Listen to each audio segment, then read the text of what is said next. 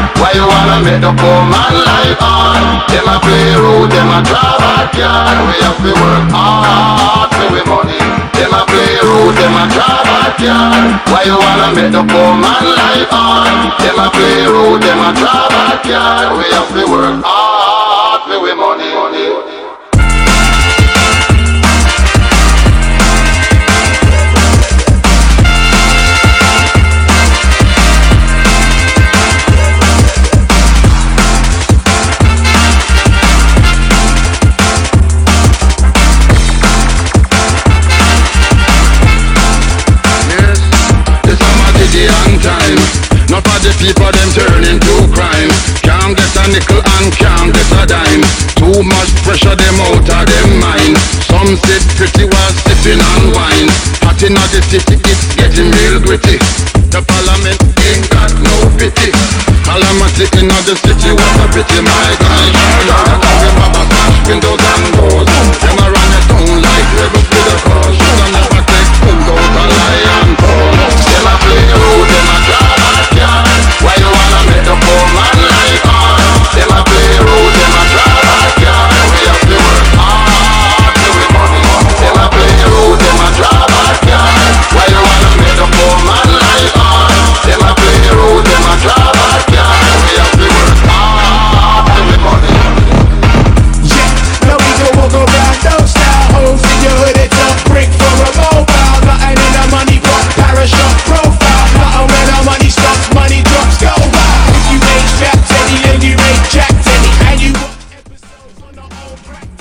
Καλησπέρα σας. Είναι η εκπομπή φίλου πορείας της Επιτροπής Ελεύθερων Φαντάρων Σπάρτακος της Επιτροπής Αλληλεγγύη, του Δικτύου Ελεύθερων Φαντάρων Σπάρτακος συγγνώμη και της Επιτροπής Αλληλεγγύης Στρατευμένων. Και είμαι ο Μάνος Κούφογλου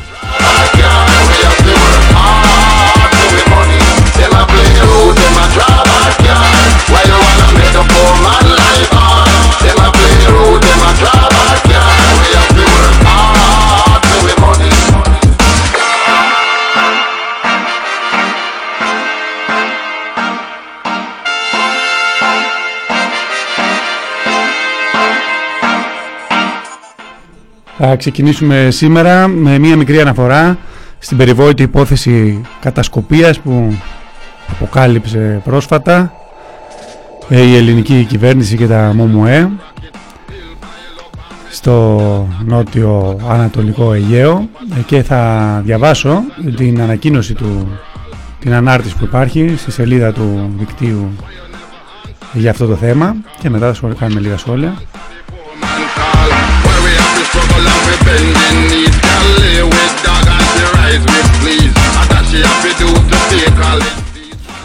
Γράφει λοιπόν το δίκτυο Ελεύθερων Φαντάρων Σπάρτακος. Υπόθεση κατασκοπίας. Συλλήψεις ενταγμένες στην επιβολή της αστικής πολιτικής εντός και εκτός συνόρων. Τις τελευταίες ημέρες η κυβέρνηση καμαρώνει σε όλα τα πληρωμένα ΜΟΜΟΕ ότι συνέλαβε κατασκόπους που δρούσαν υπέρ των τουρκικών συμφερόντων. Κατασκόπους, τους οποίους είχε εντοπίσει ήδη από τον Αύγουστο και οι οποίοι δρούσαν κατά τη διάρκεια της έντασης του ελληνοτουρκικού ανταγωνισμού του καλοκαιριού θέτοντας σε πολεμική κινητοποίηση ε, των ενόπλων δυνάμεων και σε κατάσταση ετοιμότητας για επιστράτευση τμήματα του πληθυσμού. Οι ανταγωνισμοί τους για τις ΑΟΣ και τα ενεργειακά κοιτάσματα περιελάμβαναν στρατιωτικές αντιπαραθέσεις πολεμικών αεροσκαφών, υποβρυχίων και φρεγατών που μπορούσαν να περιοδοτήσουν θερμό επεισόδιο με πολύ επικίνδυνες προεκτάσεις. Τα έχουμε ξανασχολιάσει αυτά στην εκπομπή. Φυσικά ο κίνδυνος του θερμού επεισοδίου παραμένει ζωντανός γιατί διαρκώς ανακυκλώνεται αυτή η ένταση στην Ανατολική Μεσόγειο την οποία έχουμε σχολιάσει αναλυτικά από την πλευρά της αποκάλυψης της, των ελληνικών σχεδίων τα οποία δεν, μας τα, δεν τα παραδέχεται φυσικά δημοσίως κυβέρνηση. Συνεχίζει η ανακοίνωση. Στο πλαίσιο αυτό εξελίχθηκε συγκεκριμένη υπόθεση κατασκοπίας. Σύμφωνα με τα όσα έγιναν γνωστά, οι αναφορές των πρωταγωνιστών του κατασκοπευτικού θρίλερ αφορούσαν τις κινήσεις του ελληνικού στόλου, τον οπλισμό πολεμικών πλοίων, τις μετακινήσεις ενόπλων δυνάμων προς το Καστελόριζο και εργασίες και σκοπής στο Καστελόριζο επίσης. Δεν περνούν απαρατήρητες οι συνδέσεις και οι αναφορές των καθεστωτικών Μουμουέ για τη μουσουλμανική μειονότητα της Θράκη που περιγράφεται περίπου ως εσωτερικός εχθρός.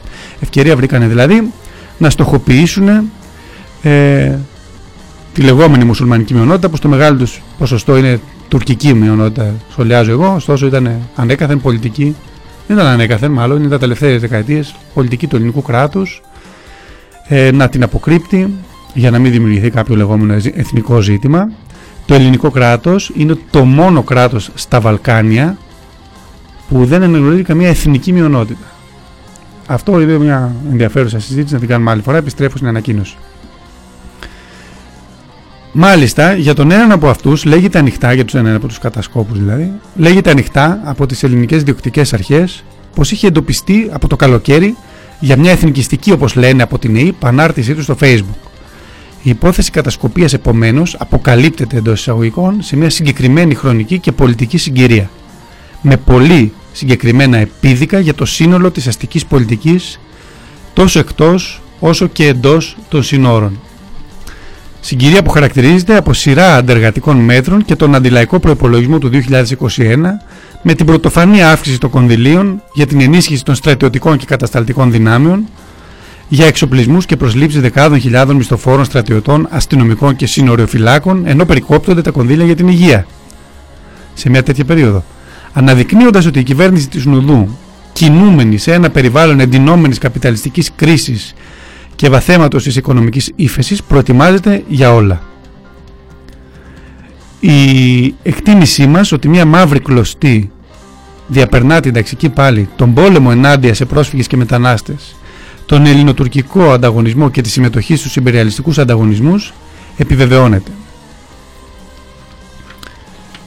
σε μια συγκυρία όπου η ελληνική εξωτερική πολιτική αποτυγχάνει στην τελευταία σύνοδο κορυφής της ΕΕ να συγκροτήσει το ευρωπαϊκό μέτωπο που προσδοκούσε εναντί της Τουρκίας είτε με τη μορφή κυρώσεων είτε με τη μορφή του εμπάργου όπλων των ευρωπαϊκών πολεμικών βιομηχανιών. Όπως έχουμε, συνεχίζει η ανακοίνωση, όπως έχουμε ευρύτερες εξελίξεις ε, σαν την καταδίκη και τις κυρώσεις που προχωρούν οι ΙΠΑ για τους S300, στις οποίες προχωρούν οι ΙΠΑ για τους S400 και τη στενότερη σχέση που οικοδομεί η Τουρκία με τη Ρωσία για τα ζητήματα της ευρύτερης Μέσης Ανατολής. Κυρώσεις οι οποίες ανακοινώθηκαν ακριβώς μετά από τις μη κυρώσεις της ΕΕ. Παράλληλα, η Αμερικανική ατζέντα προτάσει ως χώρους ενδιαφέροντος και παρέμβασης Ευρώπη και Ασία με παρονομαστή τον ανταγωνισμό των Ηνωμένων Πολιτειών με την Κίνα και τη Ρωσία. Η Μέση Ανατολή δεν έχει την ίδια σημασία με το παρελθόν, αλλά το Ιράν είναι το βασικό ζήτημα για αυτούς. Σε κάθε περίπτωση, η Ανατολική Μεσόγειος αναδεικνύεται στο πιο σημαντικό σταυροδρόμι όπου βρίσκονται αντιτιθέμενα στρατηγικά συμφέροντα και υπερεαλιστικοί σχεδιασμοί. Και όλα αυτά έχουν εξαιρετική σημασία για τον ελληνικό αστικό κόσμο που διατηρεί στρατηγική σχέση με την Αμερικανική υπερδύναμη. Το γεγονός πως τώρα η ελληνική κυβέρνηση και η ΑΕΠ και δύο γνωστούς της υπόπτους εντό εισαγωγικών καταρχάς δεν πρέπει να μας αποπροσανατολίσει από το βασικότερο ότι βρισκόμαστε εντός μιας νέας φάσης του ελληνοτουρκικού ανταγωνισμού στην οποία αξιοποιούνται όλα τα μέσα. Την εκτίμησή μας αυτή την ενισχύει και το γεγονός της συνολικότερης έντασης μεταξύ ΗΠΑ και Ρωσίας για το ποιος θα έχει το πάνω χέρι στην ευρύτερη περιοχή. Η ελληνική πλευρά επιλέγει τώρα τη συγκεκριμένη κίνηση γιατί θέλει να αυξήσει τους πόντους της και προφανώς να δείξει πως οι δικές της διεκδικήσεις πολλές αυτέ, από αυτές με αφαίρετη ερμηνεία του διεθνούς δικαίου που το έχουμε εξηγήσει πολλές φορές που το ίδιο άλλωστε δεν δίνει και πλήρες απαντήσεις είναι εδώ οι διεκδικήσεις. Η κυβέρνηση άνοιξε ένα θέμα που θα έχει συνέχεια γιατί εντάσσεται σε αυτή τη νέα φάση του ελληνοτουρκικού ανταγωνισμού που και αυτός θα έχει συνέχεια. Γίνονται καθημερινότητα η ναύτεξ και η αντιναύτεξ. Η αγανάκτηση για την εσωτερική πολιτική της κυβέρνησης και του αστικού πολιτικού συστήματος συνυπάρχει με τη χαμηλή ένταση σε πόλεμη κατάσταση στην οποία βρισκόμαστε. Ένα ατύχημα εντός εισαγωγικών στο Αιγαίο είναι περισσότερο από ποτέ πιθανό. Η κυβέρνηση της Νουδού με τη συνδρομή ολόκληρου του αστικού, πολιτικού και οικονομικού συστήματος στείνει το εθνικό μέτωπο εντός εισαγωγικών και πάλι που απαιτεί ο ανταγωνισμός της με την Τουρκία ενώ το καταστέλει κάθε εργατική και νεολαίστικη αμφισβήτηση επιβάλλοντας ένα καθεστώς διαρκούς έκτακτης ανάγκης. Η παρέμβαση του αντιπολεμικού κινήματος πιο αναγκαία από ποτέ. Να μην απλώσει χέρι κανείς στα δικαιώματα των μουσουλμάνων της Τράκης, όχι στη μυστική διπλωματία και την καταστο... κατασκοπία. Διεθνιστικός αγώνας και κίνημα μέσα και έξω από το στρατό για την αποτροπή του πολέμου. Λέμε όχι σε ΑΟΣ και ενεργειακά κοιτάσματα. Λέμε όχι σε εξοπλισμούς και προσλήψεις μισθοφόρων. Να κλείσουν οι βάσεις του θανάτου έξω τώρα από το ΝΑΤΟ κανένας στρατιώτης έξω από τα σύνορα. Δεν πολεμάμε για τα συμφέροντα των πλουσίων, του ΝΑΤΟ και της ΕΕ. Δεν κυνηγάμε πρόσφυγες και μετανάστες. Δεν στρεφόμαστε ενάντια στο εργατικό κίνημα. Αυτή είναι η ανακοίνωση που είναι αναρτημένη στο site του Δικτύου Ελεύθερων Παντάρων Σπάρτακος για την πρόσφατη υπόθεση κατασκοπίας.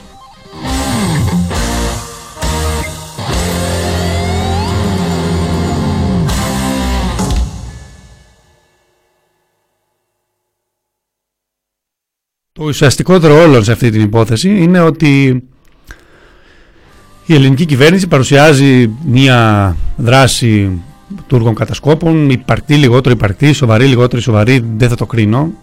Ε, φυσικά όποιος γνωρίζει τα μεγέθη που διακυβεύονται όταν μιλάμε για σύγχρονους στρατούς, τα μέσα εποπτείας και παρακολούθησης, ε, όλο αυτό το πράγμα δεν μοιάζει και πάρα πολύ σοβαρό. Αλλά ας μην συζητήσουμε γι' αυτό από επιχειρησιακή άποψη ε, ας πούμε στην ουσία. Όταν η ελληνική κυβέρνηση έχει μπει σε ένα κρεσέντο και μάλιστα όχι μόνο αυτή και οι προηγούμενες κα, καθ' υπόδειξη των Ελλήνων καπιταλιστών που έχουν τα μεγάλα συμφέροντα στην περιοχή ε, περιλαμβανομένων των καπιταλιστών της ενέργειας έτσι, τα έχουμε πει και άλλη φορά για το πώς ενεπλάκησαν οι καπιταλιστές της ενέργειας για παράδειγμα στον πόλεμο της Λιβύης. Ε, όταν λοιπόν εμπλέκεται σε μια τέτοια ιστορία, η ελληνική αστική τάξη, όταν οικοδομεί επιθετικές συμμαχίες στην Ανατολική Μεσόγειο, τις οποίες έχουμε αναλύσει και καταγγείλει επανειλημμένα, όταν διαγωνίζεται με την Τουρκία για το ποιος θα αποσπάσει το μεγαλύτερο μερίδιο ε, των ζωνών επιρροής και πιθανώς κοιτασμάτων, κοιτασμάτων φυσικού αερίου και πετρελαίου στην Ανατολική Μεσόγειο, όταν μεταφέρει αυτό τον ανταγωνισμό σε όλα τα διεθνή σώματα, στην Ευρωπαϊκή Ένωση, ε, στο ΝΑΤΟ, όταν προσκαλεί όλες τις υπεριαλιστικές δυνάμεις ε, της Ευρωπαϊκής Ένωσης, τον είπα να παρέμβουν στο πλάι της, όταν όλη μέρα μας λιβανίζει τα αυτιά ε, για τον κίνδυνο από την Τουρκία, όταν παραγγέλνει ε, όπλα καινούρια, οπλικά συστήματα δισεκατομμυρίων, τι ακριβώς περιμένει; Ότι δεν θα εμπλακείς σε ένα σενάριο που θα έχει και κατασκοπία κατέρωθεν. Είναι αστείο να, να, να πιστεύει κανείς αυτό. Είναι αστείο να πιστεύει ότι ξαφνικά από τον ουρανό παράνομα η Τουρκία έστειλε κάποιους κατασκόπους. Είναι αστείο να πιστεύει ότι ε, δεν υπάρχουν και από όλες τι πλευρές που εμπλέκονται σε τέτοιους ανταγωνισμούς υπενσύγχρονα μέσα πληροφορίας το ενός για τον άλλον και στην πραγματικότητα όπως επισημαίνει και η, η ανακοίνωση του, του δικτύου η ουσία είναι ότι συνεχίζεται αυτός ο, όπως το χαρακτηρίζει, πόλεμος χαμηλής έντασης.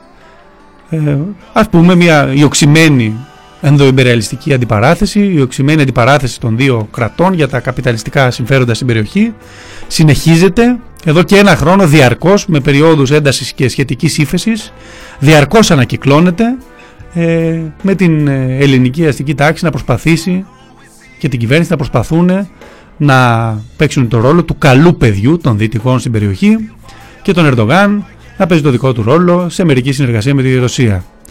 Αυτή είναι η ουσία, ε, η αναποκάλυψη αυτή του κατασκοπευτικού θρίλερ κακής ποιότητας. Ε, δεν είναι παρά ένα επεισόδιο στο επικοινωνιακό σκέλος αυτού του πολέμου. Ε, και αν το επεισόδιο αυτό φαίνεται και λίγο φεδρό κυρίως με τον τρόπο που παρουσιάζεται δεν είναι και πάρα πολύ φεδρά τα άλλα πράγματα που διακυβεύονται. Ο διπλωματικός πόλεμος και η απειλή ενός πραγματικού πολέμου ή έστω θερμό επεισοδίου που θα οδηγήσει ανθρώπους στο θάνατο για συμφέροντα ξένα και όταν λέμε ξένα συμφέροντα δεν εννοούμε από, απλώς και μόνο ε, συμφέροντα πολυεθνικών αλλά και συμφέροντα Ελλήνων καπιταλιστών που από την άποψη των δικών μας συμφερόντων, τη μεγάλη πλειοψηφία του ελληνικού πληθυσμού είναι ξένα γιατί είναι συμφέροντα άλλων, αλλωνών, δεν έχουμε να κερδίσουμε τίποτα από αυτά.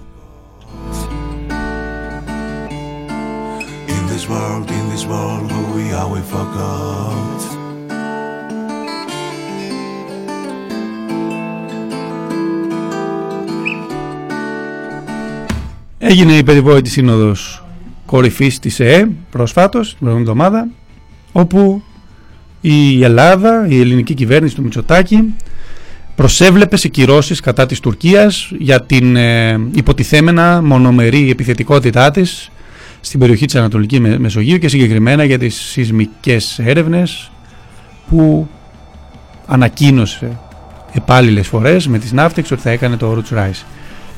Το θρίλερ αυτό συνεχίστηκε των κυρώσεων. Ε, είδαμε, παρακολουθήσαμε και από τα μικρόφωνα αυτής της εκπομπής ε, στο ράδιο του Press Project αλλά και από την αρθογραφία και με πολλούς άλλους τρόπους. Παρακολουθήσαμε την εξέλιξη αυτής της αντιπαράθεσης. Παρακολουθήσαμε την ε, προσπάθεια της Γαλλία, την δυναμική εμπλοκή της Γαλλίας, του Μακρόν ενάντια στον Ερδογάν. Μιλήσαμε την προηγούμενη φορά για το πώς αυτό έγινε με το αζημίωτο, με την ελληνική υπόσχεση να συμμετάσχει στα εμπεριαλιστικά στρατεύματα ε, της Γαλλίας στην Κεντρική Αφρική. Ε, παρακολουθήσαμε ε, την ε, συμμαχία της Ελλάδας ε, με την Αίγυπτο και με την Κύπρο, τις επαφές με το Ισραήλ, τη συμμαχία με την αμυντική συμφωνία με τα Ηνωμένα Αραβικά Εμμυράτα και τη Σαουδική Αραβία και το σενάριο για μια ασπίδα στην Ανατολική Μεσόγειο Ελλάδας, Κύπρου, Γαλλίας και Ιταλίας. Όλα αυτά ε, σε ένα, μέσα σε ένα πλαίσιο προπαγάνδας κατά το οποίο όλες αυτές οι δυνάμεις θα προσέτρεχαν στο πλευρό της Ελλάδας διότι η Ελλάδα έχει δίκιο για, τη ζω, για τις ε, ΑΟΖ και για τη, την υφαλοκρηπίδα και για τα συμφέροντα στην περιοχή και η Τουρκία τελείως αυθαίρετα ε, ζητάει ένα μερίδιο που δεν της ανήκει ε, σύμφωνα με το διεθνές δίκαιο. Αυτό ήταν η προπαγάνδα, η κυρίαρχη. Είχαμε σχολιάσει πολλές φορές όμως ότι με οποιοδήποτε διεθνές δίκαιο και οι ελληνικές αξιώσεις είναι εντελώς μα εντελώς ε, παράλογες και υπερβολικές. Ζητά στην πραγματικότητα να κλείσει την Τουρκία στα στενά και να πάρει όλη τη ζώνη επιρροής εκείνη και η Κύπρος και οι σύμμαχες χώρες. Αυτό επιβεβαιώνεται από το γεγονός ότι στη Σύνοδο Κορυφής, παρά τις ελληνικές προσδοκίες, βγήκε μια πάρα πολύ αόριστη απόφαση η οποία είναι, μεν, μιλάει για την τουρκική για τις τουρκικές ε, μονομερείς ενέργειες κυρίως σε σχέση με την Κύπρο το συνδέει, όχι τόσο με την Ελλάδα ε, και προβλέπει κάποιες χαμηλής έντασης ε, κυρώσεις. Ε, υπάρχει όλο το παρασκήνιο που συζητάνε τα κανάλια για το ότι υπήρχε ένας άξονας Ελλάδας, Γαλλίας, Αυστρίας όπου όμως οι σύμμαχοί μας δεν εμφανιστήκαν και πάρα πολύ αποφασισμένοι και μας ψιλοπουλήσανε ας πούμε και απ' την άλλη ένας άξονας που έχει συμφέροντα στην Τουρκία μετριοπαθής της Γερμανίας, της Ιταλίας, της Ισπανίας που δεν θέλανε να λυθούν οι κυρώσεις. Αυτό που έχει σημασία, υπάρχουν τα παιχνίδια των συμμαχιών, όλα αυτά υπάρχουν. Αυτό που έχει σημασία είναι ότι όσο και αν θέλει η ελληνική κυβέρνηση και ε, τα παπαγαλάκια των ε, ΜΟΜΟΕ και οι Έλληνες καπιταλιστές που έχουν συμφέροντα στην περιοχή η πραγματικότητα είναι άλλη. Υπάρχει μια περιοχή διεκδικούμενη από όλες τις πλευρές, δεν είναι τίποτα σαφές και η μοιρασιά ενός τέτοιου πιθανού πλούτου, πιθανού, που είναι εξορίξεις, δεν είναι ακόμα κάτι εντοπισμένο. Η μοιρασιά αυτή δεν μπορεί να γίνει παρά με τον τρόπο που γίνονται όλες οι μοιρασιές μεταξύ των καπιταλιστικών κρατών. Δηλαδή με τον καταναγκασμό και τη βία. Και από αυτή την άποψη δεν έχουμε τίποτα απολύτως να περιμένουμε από αυτή τη μοιρασιά. Θα φέρει μόνο ένταση και βία στην περιοχή, πιθανώς και πετρελοκυλίδε, αν κάποτε γίνουν εξορίξεις, όπως είδαμε να συμβαίνει σε άλλες περιοχές, βλέπετε κόρπους του Μεξικού τίποτα απολύτως θετικό δεν έχουμε να περιμένουμε από το να στηρίξουμε την ελληνική κυβέρνηση σε αυτή την αντιπαράθεση για το ποιος θα πάρει τη μερίδα του λέοντος.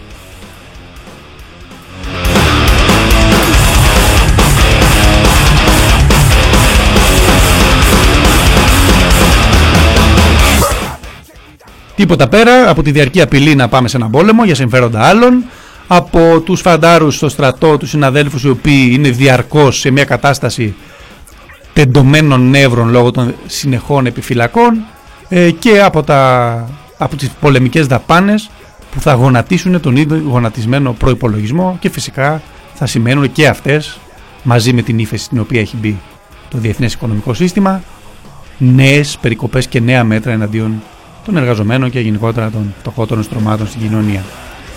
Ε, αμέσως μετά από τη σύνοδο κορυφής των της ΕΕ οι Ηνωμένες Πολιτείες, το Υπουργείο Εξωτερικών της συγκεκριμένα ανακοίνωσε κυρώσεις εναντίον της Τουρκίας και συγκεκριμένα εναντίον του επικεφαλής αεροπορικής άμυνας και διαστήματος ε, ε,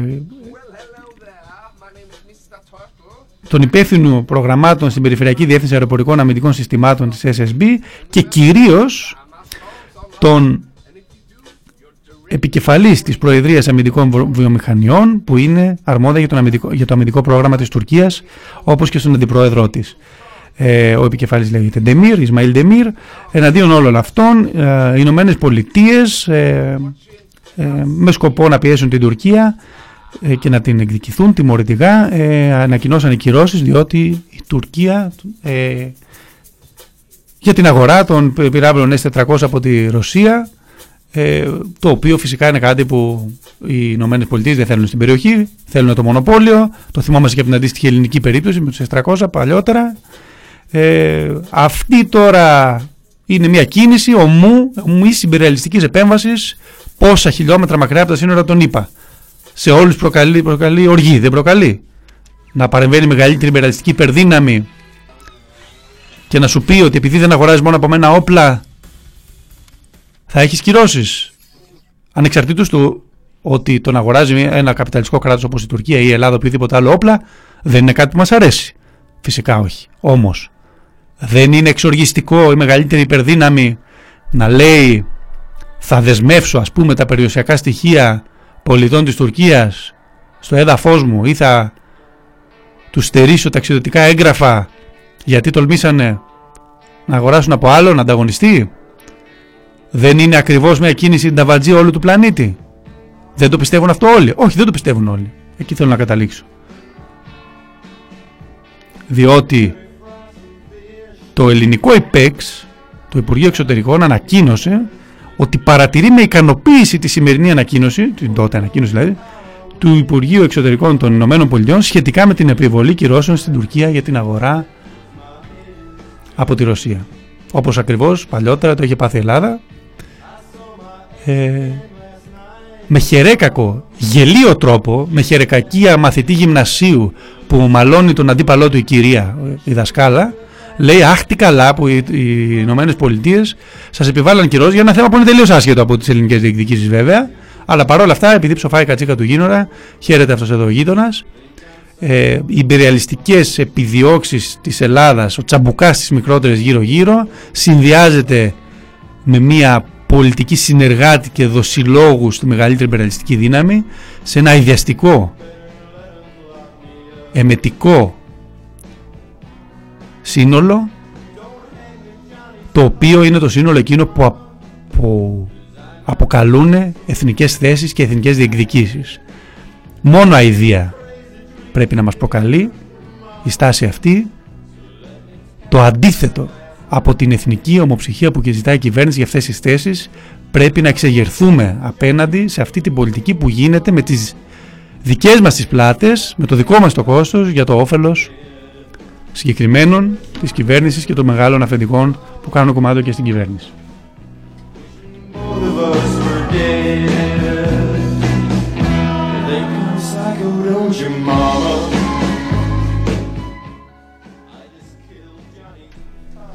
Μιλήσαμε λοιπόν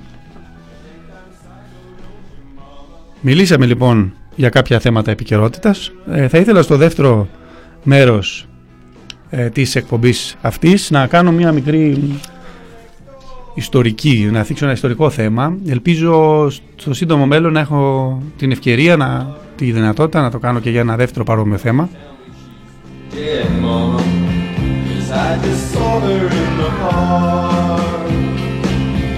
Για το συγκεκριμένο θέμα που σήμερα θα θίξω, αφορμή υπήρξε ένα βιβλίο που έγραψε ένας γνωστός, ένας φίλος μου που λέγεται Ναθάνιελ Φλάκιν.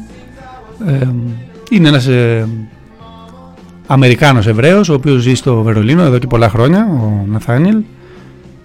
Έγραψε το βιβλίο που λέγεται Μάρτιν Μονάτ, ένας Εβραίος αγωνιστής της αντίστασης ανάμεσα σε ναζί στρατιώτες.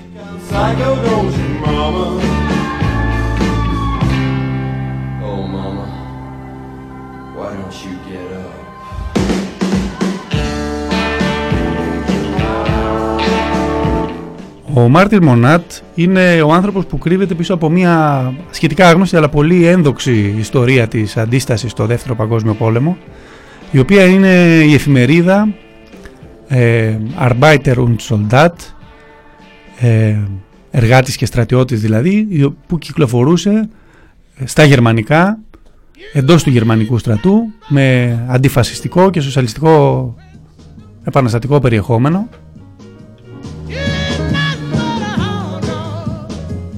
Δεν είναι η μόνη φορά που φυσικά έχει υπάρξει τύπος, αντιστασιακός τύπος στις γραμμές του στρατού.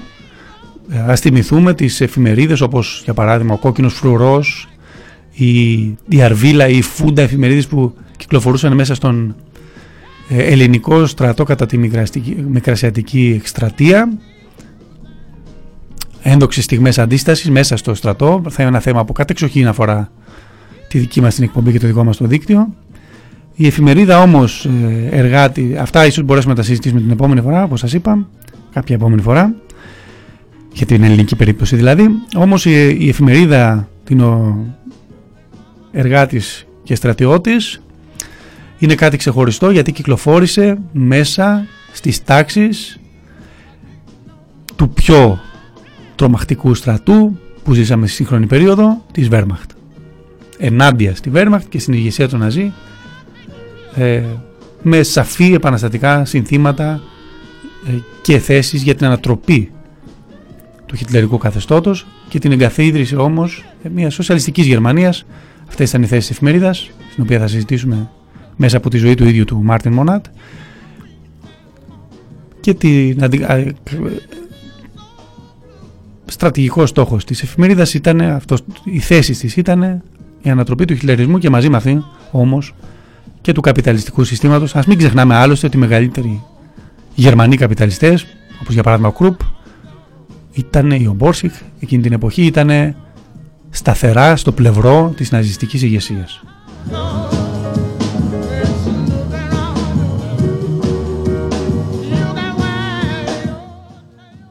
Ο Μάρτιν Μονάτ λοιπόν ήταν ένας Εβραίος που γεννήθηκε το 1913 στο Βερολίνο ο πατέρας του είχε ένα μαγαζί με, με ρούχα στο Βερολίνο. Και από τα πρώτα του χρόνια της εφηβείας του και αμέσως μετά τα νεανικά του χρόνια ο Μάρτιν Μονάτ με το ψευδόνιμο τότε Μόντε είχε στρατολογηθεί σε ριζοσπαστικές εβραϊκές οργανώσεις για το εβραϊκό ζήτημα για την απελευθέρωση των Εβραίων που ήδη δέχονταν διωγμούς σε όλη την Ευρώπη, δεν ήταν κάτι καινούριο αντισημιτισμός. Συγκεκριμένα στην οργάνωση Νέα Φρουρά, ε, από το 1933 και μετά ανήκε σε αυτήν την οργάνωση. Η οργάνωση Νέα Φρουρά ήταν μια εβραϊκή οργάνωση που είχε ιδρυθεί στην Πολωνία το 1913 και από το 1919 και μετά είχε την πολιτική της λεγόμενης αλληγιά, αν τη λέω σωστά, δεν γνωρίζω εγώ ίδιος εβραϊκά, αν κάποιος ακροατής φίλος γνωρίζει. Ε, πάντως ήταν το κίνημα της επιστροφής στην Παλαιστίνη που υπήρχε από τις πρώτες δεκαετίες του 20ου αιώνα. Η οργάνωση αυτή, η Νέα Φρουρά, ε, οργάνωνε μετάβα, μεταβάση, μετανάστευση στην ε, Παλαιστίνη και λειτουργία κιμπούτς των συνεταιριστικών κοινοτήτων των Εβραϊκών από το 1919 και, και με, τουλάχιστον και μετά. Ήταν μια οργάνωση προοδευτική, αντιθρησκευτική. Δεν είχε καμία σχέση με αυτό που ξέρουμε σήμερα με το κράτος του Ισραήλ δηλαδή. Δεν ήταν έτσι όλη, όλο το κίνημα εκείνα τα χρόνια. Μην συγχαίουμε δηλαδή ε, την ε, πολιτική που είχαν εβραϊκές οργανώσεις να πηγαίνουν στην Παλαιστίνη εκείνα τα χρόνια με, την, ε, με, το μετέπεικα κράτος του Ισραηλινού apartheid εναντίον των Παλαιστινίων. Η οργάνωση αυτή λοιπόν δεν ήταν θρησκευτική και του λόγου του αληθές, γι' αυτό που είπα για τους Παλαιστινίους, είχε ως θέση μια διεθνωτική σοσιαλιστική Παλαιστίνη με τη συνύπαρξη Αράβων και Εβραίων. Παρ' όλα αυτά όμως ήταν μια οργάνωση που ήταν ακόμα στο πλαίσιο ας πούμε του ε, αριστερού ψιονισμού που υπήρχε τότε στη Σαρέβη.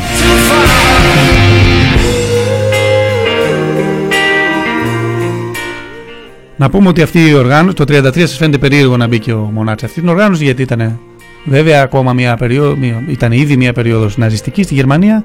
Ωστόσο πρέπει να δούμε ότι αυτές οι οργανώσεις που ήταν που είχαν άποψη, την άποψη της επιστροφής των Εβραίων στην Παλαιστίνη για ένα διάστημα της είχε ανοιχτεί ε, το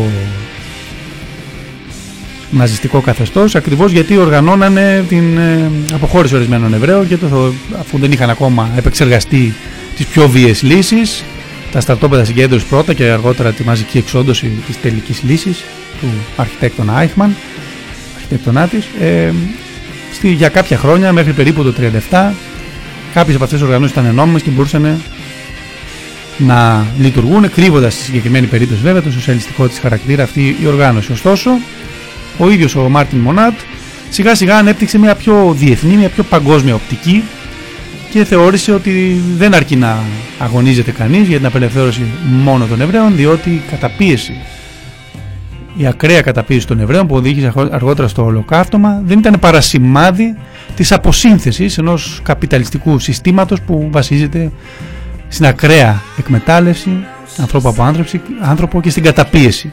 Δεν ήταν δηλαδή κάτι που μπορούσε να επιδεχθεί, μια τοπική λύση, έναν παράδεισο επιγής. Αντιθέτως ήταν κάτι που απαιτούσε διεθνή δράση όλων των καταπιεσμένων και ειδικότερα των εργαζομένων της εργατικής τάξης. Έτσι, ο Μαρτίν Μονάτ έφυγε από αυτή την οργάνωση το 1936, δεν επεμπόλησε ποτέ βέβαια όπως και ένα περιστατικό από το τέλος της ζωής του λίγο πριν εκτελεστεί δείχνει δεν αποτέλεσε ποτέ, δεν, απο, δεν ε, εξοβέλησε, δεν απεκδίθηκε ποτέ την εβραϊκή του ταυτότητα.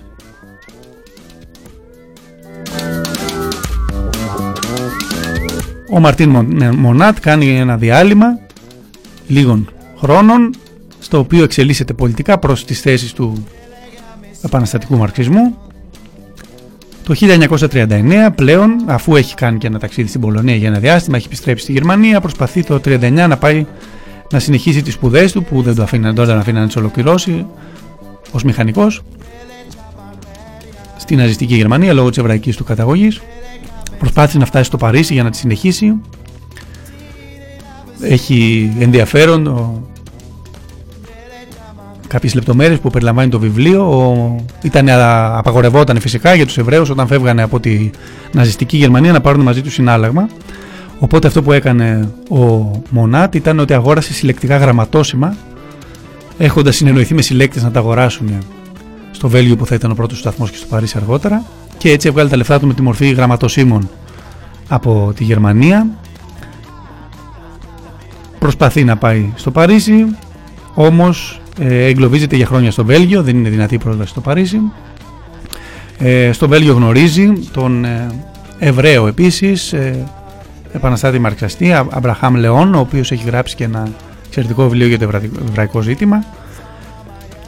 Λίγο μετά την άφηξη του στο Βέλγιο όμως, στις 10 Μαΐου του 1940 γίνεται η γερμανική εισβολή στο Βέλγιο και σε 8 μόλις μέρες γίνεται η παράδοση του Βελγίου.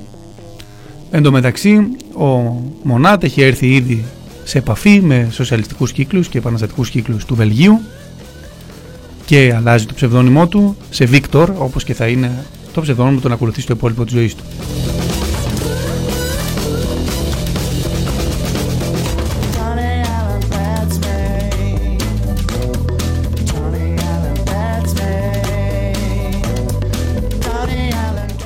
Ταυτόχρονα ο Μονάτα αναπτύσσει με την ε, στρατολόγησή του στον επαναστατικό μαρξισμό, αναπτύσσει αντισταλινικές θέσεις, οι οποίες έχουν να κάνουν όχι μόνο με την καταπίεση, την ακραία στην οποία είχε μπει σε εκείνο εκείνα τα χρόνια της δεκαετίας του 30 ε, η Σοβιετική Ένωση ε, αλλά επίσης και για το,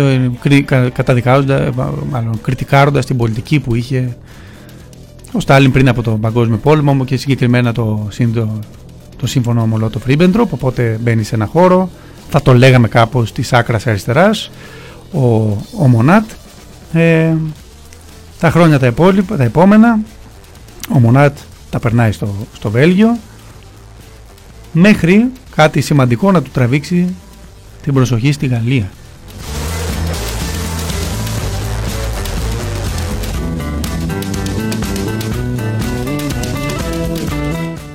Στη Γαλλία λοιπόν και συγκεκριμένα στη Βρέστη το 1943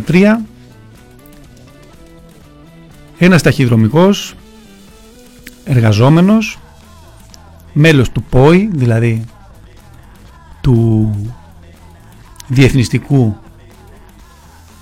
Εργατικού Κόμματος της Γαλλίας. Οργανώνει παρέμβαση. Αρχίζει να έχει επαφές μαζί με κάποιους συντρόφους του σε έναν κύκλο Γερμανών στρατιωτών. Θυμίζω η Βρέστη βέβαια στην, κατηχόμενη, στην κατηχόμενη Γαλλία από τα ναζιστικά στρατεύματα. Ο, ο Γάλλος αυτός σοσιαλιστής έρχεται σε επαφές με, με Γερμανούς στρατιώτες που κατανοεί ότι είναι εκεί λόγω της γενικής επιστράτευσης στη Γερμανία, δεν είναι φασίστες, είναι απλά μέλη της Wehrmacht και αρχίζουν να ασφικτιούν από έναν πόλεμο στο οποίο έχουν δώσει βαρύ φόρο αίματος και ο οποίος φαίνεται όλο και πιο πιθανό να χαθεί εξάλλου από την πλευρά της Γερμανίας. Ο Κρυό λοιπόν βοηθά τους Γερμανούς στρατιώτες να βγάλουν μια εφημερίδα, την πρώτη εφημερίδα ε, στην οποία θα αναφερθούμε που λεγόταν «Εργάτες στη Δύση και εκδιδότανε πολυγραφημένα με ένα πολύ πρόχειρο στυλ, αρκετά ε, καθημερινός ο λόγος, δεν ήταν απομορφωμένος ανθρώπους, γραμμένο, δεν είχε καμία επιμέλεια ε, και τυπωνότανε στο, στην αυλή ενός συντρόφου του, του κρυό που λεγόταν Καλβές, ο οποίος μαζί με τον αδερφό του είχαν φτιάξει ένα υπόγειο δωματιάκι στην ε, αυλή τους, υπόγειο τελείως. Ε, είχαν όμως ένα κτηματάκι από πίσω, ένα στρέμμα περίπου και εκεί μέσα είχαν κρύψει μια, ένα μικρό θάλαμο που τυπώνανε και παρότι κάποια στιγμή η Γκεστάπο τους έψαξε και το ένα τους συνέλαβε αργότερα και μάλιστα τον εκτέλεσε ε, αυτό δεν το ανακάλυψε ποτέ αυτό το δωματιάκι.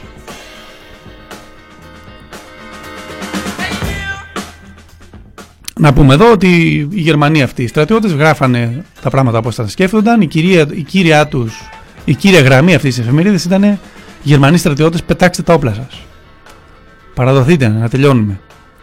Παρ' όλα αυτά το, το ΠΟΗ, το γαλλικό κόμμα που τους βοηθούσε, χωρίς να τους επιβάλλει τις απόψεις του, ε, κριτήκαρε αυτή την άποψη και έλεγε ότι το ζήτημα δεν είναι απλώς να πετάξετε τα όπλα σας, το ζήτημα είναι να τα στρέψετε ενάντια στο φασισμό και ενάντια στην άρχουσα τάξη της χώρας σας, ενάντια στη γερμανική μπουρζουαζία.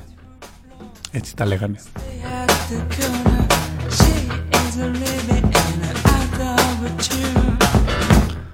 Ο Βίκτορ λοιπόν, ο Μάρτιν, ο Μάρτιν Μονάτ εκείνα τα χρόνια σκέφτεται ότι χρειάζεται μια μεγαλύτερη εφημερίδα τέτοιου χαρακτήρα στα γερμανικά που να διανέμεται ανάμεσα στους γερμανούς στρατιώτες εξάλλου και ο ίδιος γερμανός ήταν βέβαια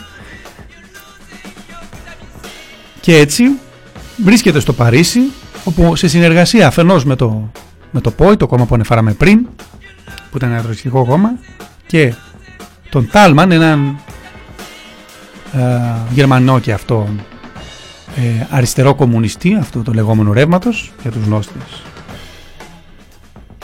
ε, του ρεύματος αυτού ε, στο Παρίσι συλλαμβάνουν την ιδέα της εφημερίδας Arbeiter und Soldat εργάτης και στρατιώτης την οποία, στην οποία θέλουν να έχουν πολιτικά άρθρα, μαζική ε, προπαγάνδα και αγκιτάτσια σε εξέγερση μέσα στο κάλεσμα σε εξέγερση μέσα στο γερμανικό στρατό μαζί με γράμματα Γερμανών στρατιωτών τα οποία θα δημοσιεύανε. Η δημοσίευση γραμμάτων από μέσα από το στρατό έχει γνωρί... είναι ένα πολύ παλιό, πάρα πολύ παλιό και σημαντικό όπλο στον αγώνα για δικαιώματα μέσα στο στρατό και στο, και στο αντιπολεμικό κίνημα και δεν είναι τυχαίο ότι και το δίκτυο ελεύθερων φαντάρων Σπάρτακος τη χρησιμοποιεί κατά κόρον για να βοηθήσει τον αγώνα των συναδέλφων μέσα στο στρατό.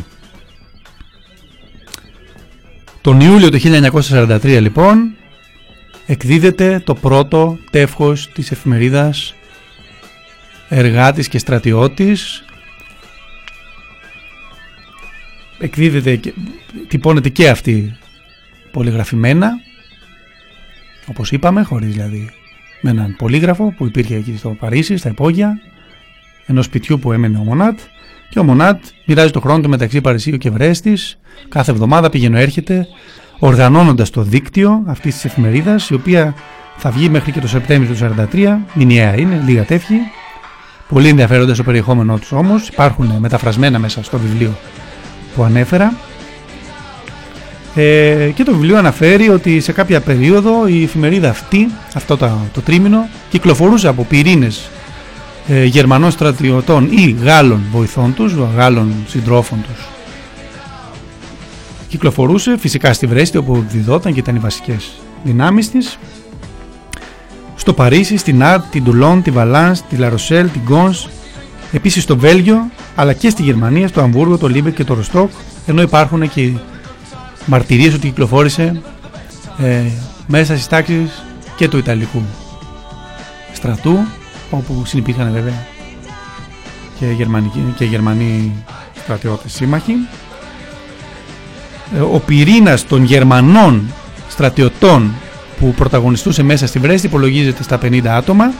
Ο συγγραφέας λέει, κρατάει μια επιφύλαξη για το εύρος της ε, διανομής αυτής. Μπορεί να είναι λίγο υπερβολή σαν αναφορά. Είναι μια, ένα ιστορικό ντοκουμέντο, έχει πάρα πολλά ιστορικά ντοκουμέντα μέσα το βιβλίο, δηλαδή βασίζεται σε ενδελεχή έρευνα αρχείων. Παρ' όλα αυτά σίγουρα η εφημερίδα κυκλοφόρησε αρκετά και την πρόσεξε φυσικά ο γερμανικός στρατός και η Γκεστάπο και δεν το αφήσαν έτσι όπως θα δούμε σε λίγο.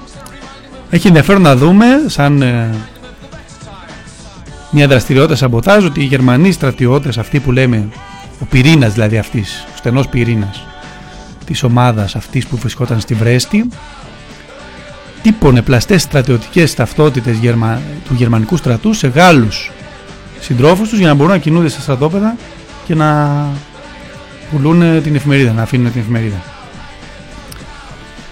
Σε καταστάσεις βέβαια ακραίας μυστικότητας ώσπου στο τέλος βέβαια τον Οκτώβριο του 1943 έρχεται η προδοσία ένας από τους Γερμανούς στρατιώτες. Ποτέ δεν έχει μια ιστορία και γι' αυτό μέσα το βιβλίο. Ποτέ δεν μάθαμε πάντως αν πιέστηκε, εκβιάστηκε ήταν, εξαρτη... ήταν εξ αρχής διπρόσωπος ας πούμε.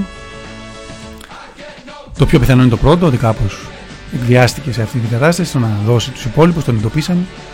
Έδωσε τους υπόλοιπους και έχουμε μια μεγάλη γερμανική επιχείρηση ε, για την αποξήλωση του δικτύου, του παράνομου δικτύου της εφημερίδας Εργάτης και Στρατιώτης τον Οκτώβριο, πρώτες μέρες του Οκτωβρίου του 1943 συλλαμβάνεται ο, ο Κρυό, ο ταχυδρομικός που είπαμε ότι είχε ξεκινήσει την προηγούμενη εφημερίδα και εκτελείται. Σε εκείνη τη φάση ο Καλβές που αναφέραμε πριν το παράνομο τυπογραφείο στη Βρέστη όπως και ο Μονάτ στο Παρίσι, ο Βίκτορ πλέον καταφέρουν να διαφύγουν ωστόσο άλλοι συλλαμβάνονται μεταξύ των οποίων ο γνωστός τότε ηγέτης της άκρας αριστεράς Μαρσέλ Χίκ που οδηγείται στο Μπούχενβαλντ και συνολικά 50 Γερμανοί και 50 Γάλλοι περίπου συλλαμβάνονται για την εξάρθρωση αυτού του, του δικτύου εκείνες τις μέρες ενώ κάποιοι άλλοι καταφέρουν να ξεφύγουν.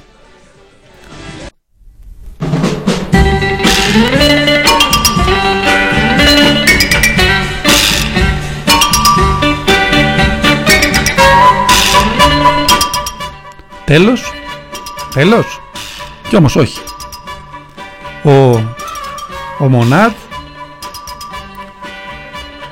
ο οποίος είναι 30 χρονών μόλις εκείνη την περίοδο, διαφεύγει της σύλληψης, πηγαίνει στο Βέλγιο, ωστόσο δύο μήνες ή και λιγότερο αργότερα ξαναεπιστρέφει στο Παρίσι με σκοπό να οργανώσει ένα δεύτερο δίκτυο για αυτή την εφημερίδα το οποίο μετά από κάποιους μήνες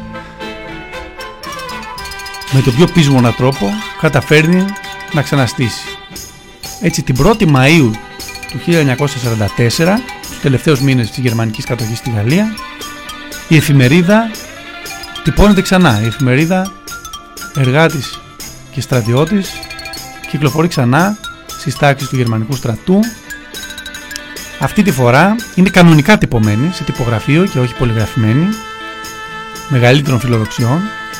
Έχει μια μεικτή συντακτική επιτροπή που αποτελείται από Γερμανούς στρατιώτες, Γερμανούς πολιτικούς εξόριστους ε, και Γάλλους σοσιαλιστές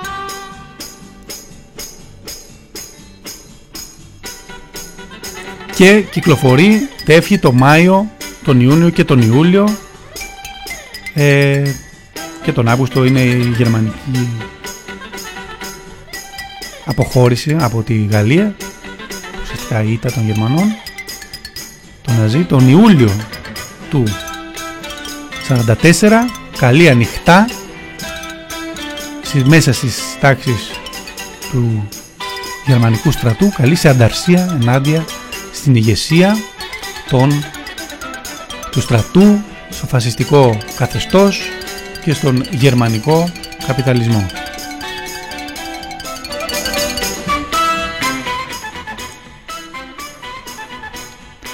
Είναι κάτι που συχνά κανείς δεν το γνωρίζει, δεν το σκέφτεται ότι μπορεί να υπάρξει στη στερεοτυπική εικόνα που έχουμε.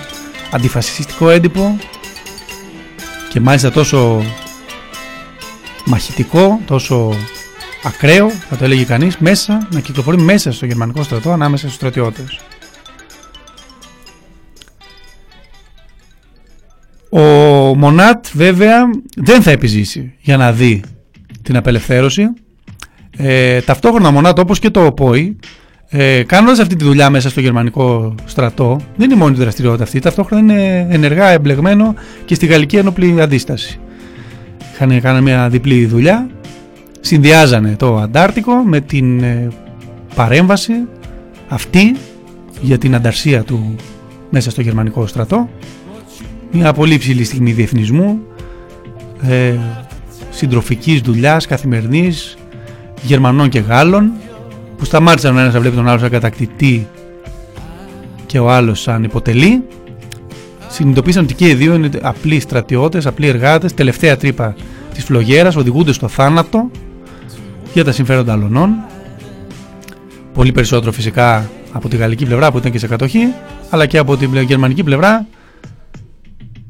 Απολύτως τίποτα. Απολύτως τίποτα δεν είχαν κερδίσουν οι απλοί στρατιώτες και εργάτες από το, τη μεγαλομανία του χιτλερικού υπεριαλισμού. Το το, στις 13 Ιουλίου στο Παρίσι γίνεται μια ε, επιδρομή της Μιλής. Μιλής ήταν η γαλλική δοσιλογική αστυνομία, δηλαδή συνεργάτες των Ναζί στη Γαλλία κυνηγώντας μια σοσιαλίστρια φοιτήτρια και κάποιο ένα κύκλο που, με τον οποίο είχε επαφή και ο Μονάτ πέφτουν πάνω στον Μονάτ σχεδόν τυχαία πέφτουν πάνω του η πολύ καλή, ήταν ήδη πολύ έμπειρος στη συνωμοτική δουλειά ο, ο Μονάτ. Παρόλα αυτά, αυτό το τυχαίο γεγονός την τελευταία στιγμή τον φέρνει στα χέρια της Μιλής, όπου του ζητάνε να αποκαλύψει διάφορα πράγματα. Δεν μιλάει, βασανίζεται και εν τέλει παραδίδεται στην Γκεστάπο. Η Γκεστάπο, αφού και αυτή τον ανακρίνει και τον βασανίσει, εκεί είναι όπου θρυλείται όταν ρωτήσαν αν είναι Εβραίος και είπε ναι με περηφάνεια.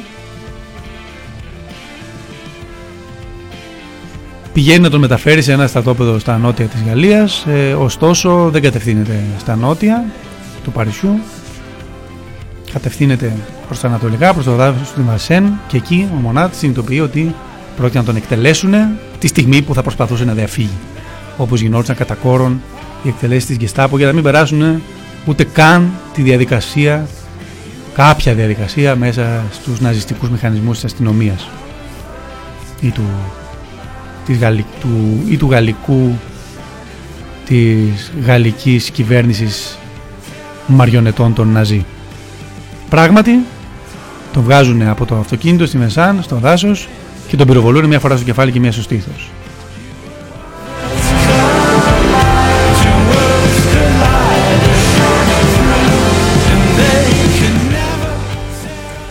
Τέλος, όχι, ούτε, ούτε πάλι τέλος.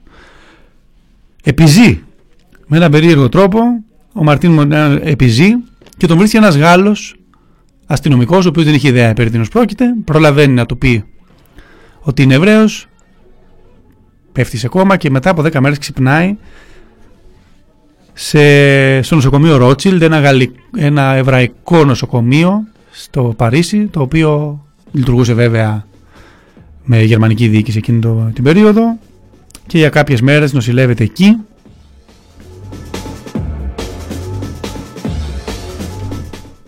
Πραγματικά θα άξιζε να γίνει και ταινία αυτή η ιστορία. Καταφέρνει, κατανοεί ότι μόλις καταλάβει η Gestapo ότι έχει επιζήσει θα τον ξαναεκτελέσει. Έρχεται σε επαφή ε, με τους συντρόφους του που έτυχε να έχουν και ένα γιατρό μέσα εκεί μέσα με διάφορους συνομωτικούς τρόπους καταφέρνουν να οργανώσουν μια πειρατεία ασθενοφόρου ναι υπάρχει και αυτό το σχέδιο ήταν λοιπόν να καλέσουν το ασθενοφόρο να μπουν μέσα ένοπλοι να το επιτάξουν ας πούμε να οδηγηθούν ένοπλα μέσα στο νοσοκομείο και να απαγάγουν εντός εισαγωγικών τον μονάτη για να τον σώσουν. Το κάνουνε, φτάνουν στο δωμάτιό του, αλλά ο μονάτη έχει ήδη φύγει, η Γκεστάπο τους έχει προλάβει. Μαθαίνουν ότι ο Μονάτ βρίσκεται σε ένα γερμανικό στρατικό νοσοκομείο, προσπαθούν να, να βρουν μια λύση και γι' αυτό, αλλά ποτέ δεν βρίσκουν τη λύση.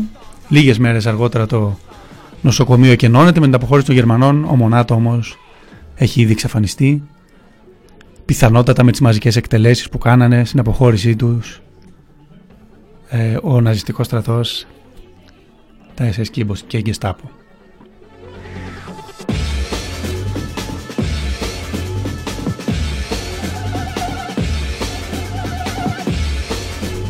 Πρόκειται για μια τρομερή ιστορία, δεν είναι η μόνη βέβαια, αλλά μια πολύ σημαντική ιστορία, όχι ιδιαίτερα γνωστή, που δείχνει τι μπορεί να σημαίνει η αντίσταση μέσα στο στρατό, τι είναι αυτό που διακυβεύεται στον αγώνα μέσα στο στρατό, ενάντια στον πόλεμο, ενάντια στην ανθρωποσφαγή για τα συμφέροντα των μεγάλων αυτού του κόσμου, για τη συναδέλφωση των εργαζομένων από όλες τις πλευρές που αλλιοσκοτώνονται, οδηγούνται στην αλλιοσφαγή χωρίς να έχουν κάτι να μοιράσουν. Είναι μια εμπνευστική ιστορία ε, αυτή και θα ήθελα έτσι κλείνοντας τώρα γιατί έχω μόνο τρία λεπτά να διαβάσω την πρώτη παράγραφο του φίλου του Σεπτεμβρίου του 1943 σκεφτείτε δηλαδή ενώ ο πόλεμος μενότανε ακόμα σε όλο το, το μεγαλείο στην πιο άγρια φάση του μάλιστα το 1943 μέσα στο στρατό κάποιοι στρατιώτες Γερμανοί να έχουν το θάρρος να γράψουν αυτά τα πράγματα. Πολλοί από αυτοί πληρώσαν τη ζωή τους, φυσικά. Πρέπει όμως να βλέπουμε τον πόλεμο όπως είναι. Ο πόλεμος είναι μια μηχανή που οδηγεί στο θάνατο απλούς ανθρώπους, στρατιώτες και εργαζόμενους για τα συμφέροντα άλλων ενάντια στο στερεοτυπικό διαχωρισμό με τα έθνη, Γερμανός ίσως, ίσον Ναζί, Έλληνας ίσον αντιστασιακός, καθόλου έτσι δεν ήταν, υπήρχαν αντιναζί Γερμανοί και Έλληνες συνεργάτες των Ναζί, αλλού ήταν το θέμα, πάλι ενάντια στο φασισμό, ε, ενώνει ανθρώπους διαφορετικών εθνικοτήτων, γιατί όλες οι εθνικότητες, οι εργαζόμενοι όλων των εθνικοτήτων υποφέρουν από τον ναζισμό και από τον καπιταλισμό, ο οποίος είναι εκείνος που επιλέγει τον ναζισμό όταν βρίσκεται στα δύσκολα. Διαβάζω λοιπόν, ο τίτλος της εφημερίδας του Σεπτέμβριου του 1943 που είχαν το θάρρο να μοιράσουν οι Γερμανοί στρατιώτες στους συναδέλφους τους ήταν Θέλουμε την ήττα. Θέλουμε την ήττα της καπιταλιστικής μας τάξης σε αυτόν τον πόλεμο. Αφήστε όλους τους υπότες της βιομηχανίας και όλους τους βαρώνες των τραπεζών, όλα τα αφεντικά των Ναζί και όλους τους στρατηγούς, όλους αυτούς που έχουν τυφλωθεί και εξαπατηθεί από τη ρητορία ενάντια στην προδοσία της πατρίδας και φωνάζουν για τους πράκτορες του εχθρού. Εμείς μένουμε σταθεροί. Θέλουμε την ήττα των δικών μας καπιταλιστών. Την προτιμούμε από την νίκη τους.